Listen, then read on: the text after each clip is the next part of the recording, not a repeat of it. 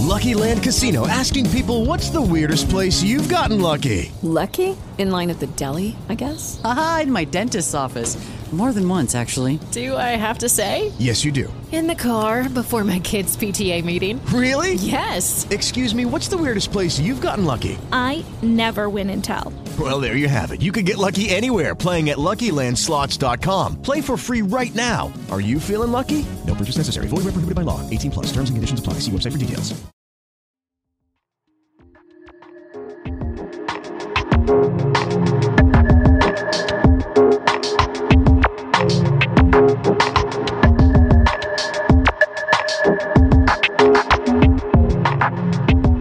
Buongiorno a tutti, sono Andrea Panizzon, consulente finanziario partner di Copernico SIM.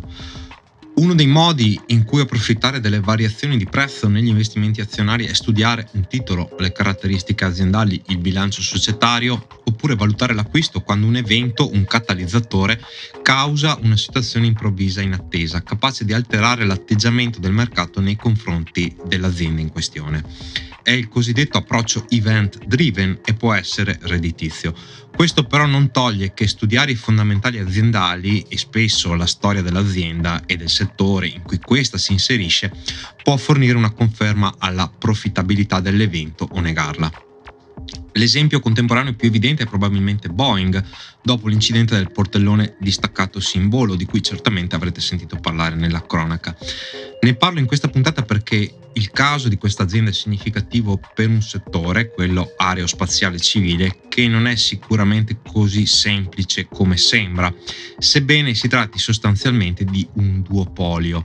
Se volete capire come leggere il recente fiasco del 737 MAX è utile iniziare dal fatto che Boeing non è una società privata, ma è un'entità statale in tutto tranne che nel nome. E questo è in parte dovuto al fatto che l'azienda ha un immenso potere di mercato.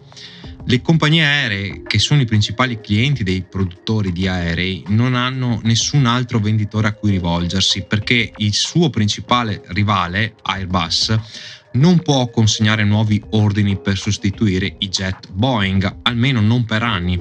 È facile capire che una flotta come quella di Boeing non è facile da sostituire e forse è impossibile. Ciò significa che il colosso aerospaziale non è soggetto ad alcuna disciplina da parte dei clienti. Ad un certo livello di dimensioni, importanza strategica e potere di mercato, una società ottiene un sostegno implicito da parte dello Stato, il che diventa evidente durante i momenti di turbolenza. La Boeing, in quanto produttore monopolistico del settore aerospaziale, è sicuramente un caso del genere. Proprio come nessuno è ateo in trincea, nessuna grande azienda opera allegramente nel settore privato durante una crisi finanziaria.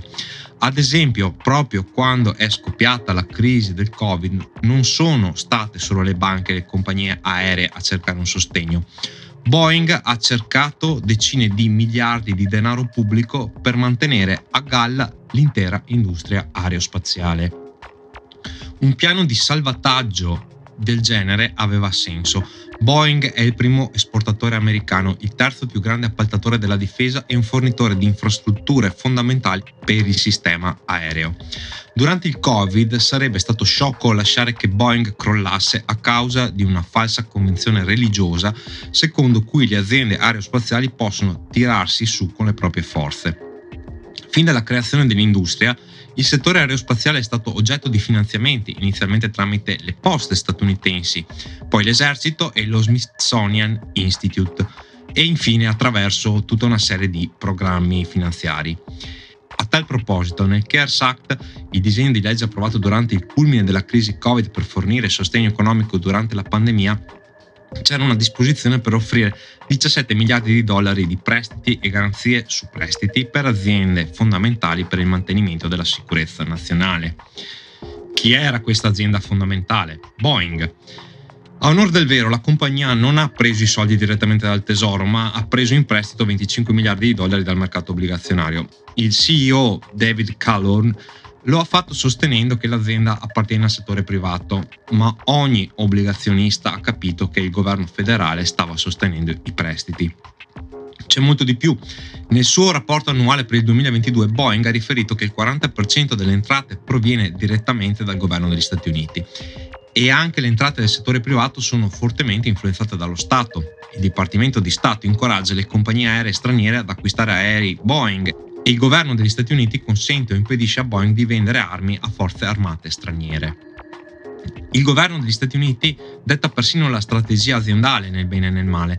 Negli anni 30 il Congresso, tramite l'Air Mail Act del 1934, sciolse le holding aerospaziali, trasformando una società chiamata United Aircraft and Transport Corporation in tre società separate, Boeing, United Airlines e United Technologies. Alla fine degli anni 90, quando il governo federale decise che i monopoli erano positivi, fu la Casa Bianca a spingere fortemente affinché Boeing acquisisse il suo principale rivale, McDonnell Douglas, minacciando addirittura gli europei se fossero intervenuti con una denuncia e sanzioni presso l'Organismo Mondiale del Commercio. C'è una linea molto nebulosa tra i funzionari statali e la Boeing, questo va detto chiaramente.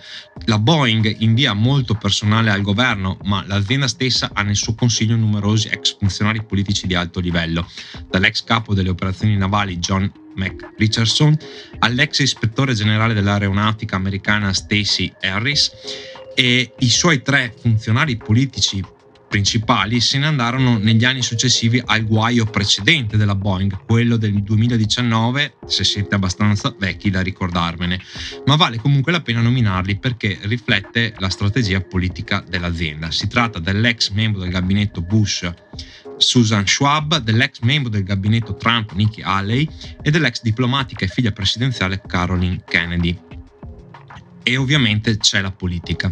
Bill Clinton ha strutturato il monopolio della Boeing negli anni 90, ma il Partito Repubblicano ha protetto la Boeing durante il fiasco del 737 MAX nel 2019, quando cade il volo dell'Ethiopian Airlines. Durante questo fiasco del 2024 il governo ha risposto un po' meglio. La Federal Aviation Administration a suo merito ha immediatamente messo a terra gli aerei e ha avviato un'indagine e sebbene questa sia una buona mossa non è chiaro da dove inizi la volontà della Boeing e dove inizino i regolatori. Ora, ovviamente in un certo senso Boeing non è formalmente di proprietà statale, a differenza di Airbus che ha il governo francese come azionista. Gli azionisti di Boeing sono entità private e i suoi dirigenti non sono dipendenti pubblici, ma proprio come tutti riconosciamo informalmente che banche come Wells Fargo e JP Morgan sono sostenute dallo Stato, lo stesso vale anche per Boeing. In altre parole, Boeing è un campione nazionale sostenuto dallo Stato, costruito dallo Stato, finanziato dallo Stato, protetto dallo Stato e con gran parte delle sue entrate fornite dallo Stato.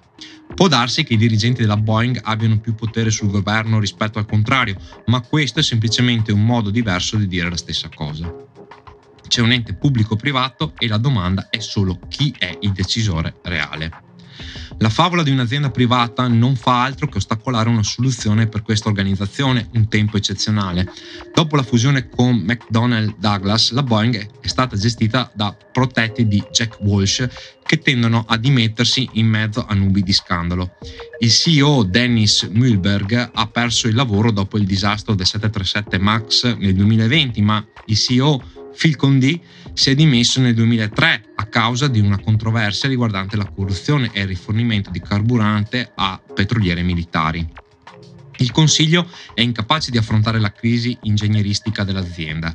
C'è solo un membro del Consiglio con una certa esperienza di progettazione aerospaziale, il resto sono contabili e amministratori delegati di varie grandi aziende come Etna, Amgen, Duke Energy e così via, oltre ad alcuni ex leader militari. Tutto ciò per dire che è forse ora di prendere atto di questa situazione, di far intervenire direttamente il governo per riorganizzare l'azienda, come si farebbe durante una guerra o in caso di fallimento. In passato il governo federale ha nazionalizzato le ferrovie, la compagnia telefonica, vari produttori aerospaziali e i servizi elettrici e non sarebbe raro, ma anzi confermato in gran parte dalla storia americana, che è necessario un intervento.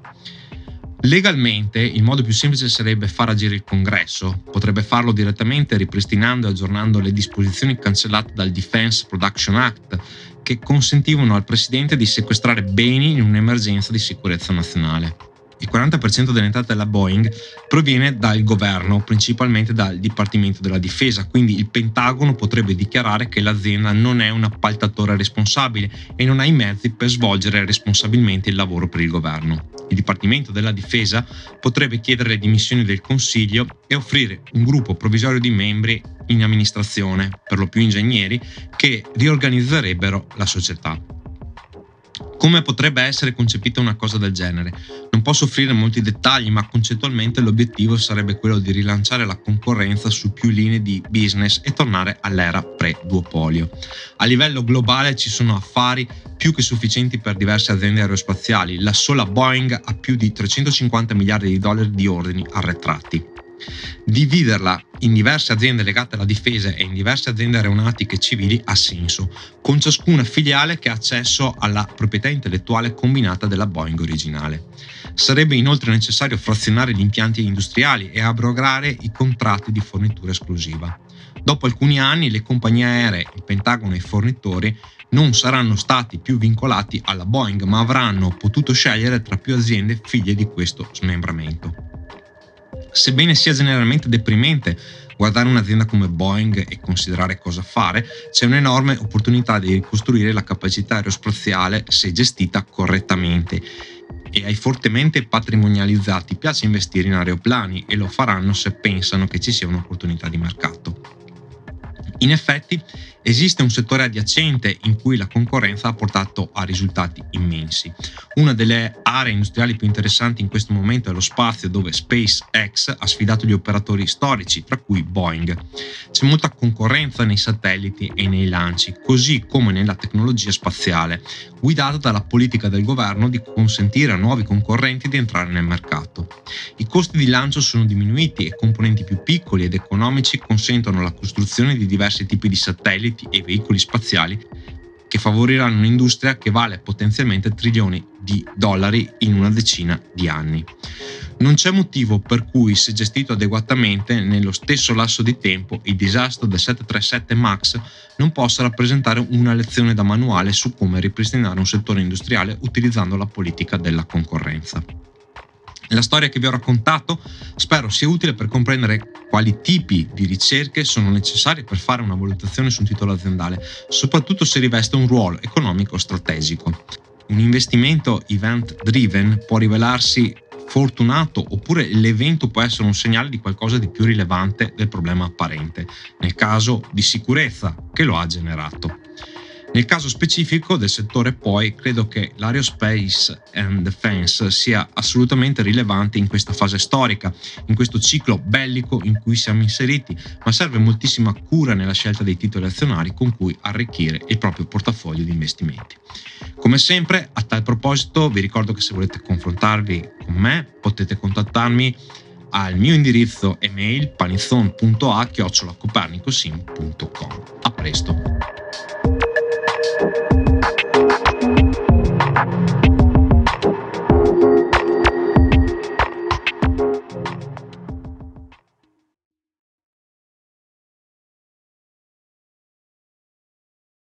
Lucky Land Casino asking people what's the weirdest place you've gotten lucky? Lucky? In line at the deli, I guess? Aha, in my dentist's office.